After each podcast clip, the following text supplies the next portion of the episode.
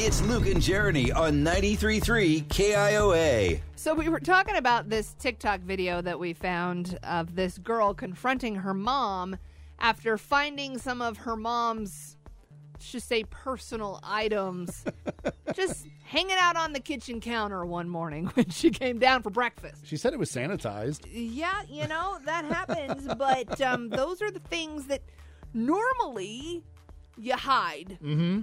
Whether it's from your children or other people in the house or if company is coming over. Yes. There are those things. That's definitely just like the tip of the iceberg That's a no-brainer. of all of the things that you could possibly need to hide from company. And it, it just got us thinking about, you know, what is the sweep that you do when you find out someone's coming over? 515-244-4933.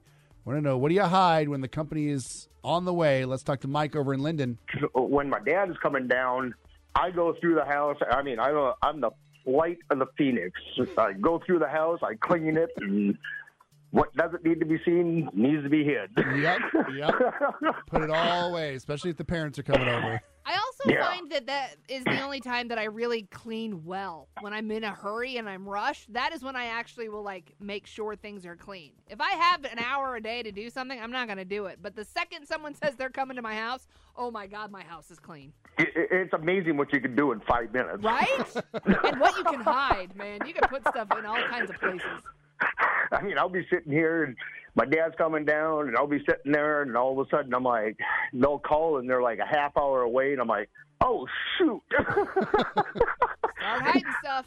I'm running through the house, I'm vacuuming, I'm washing anything and everything.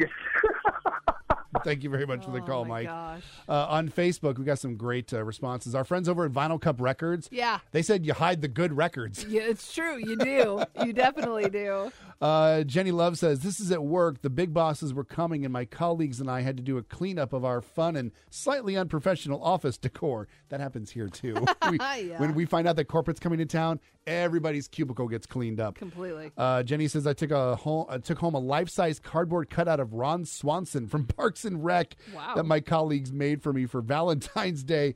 Now that the bosses are gone, he's coming back with me today.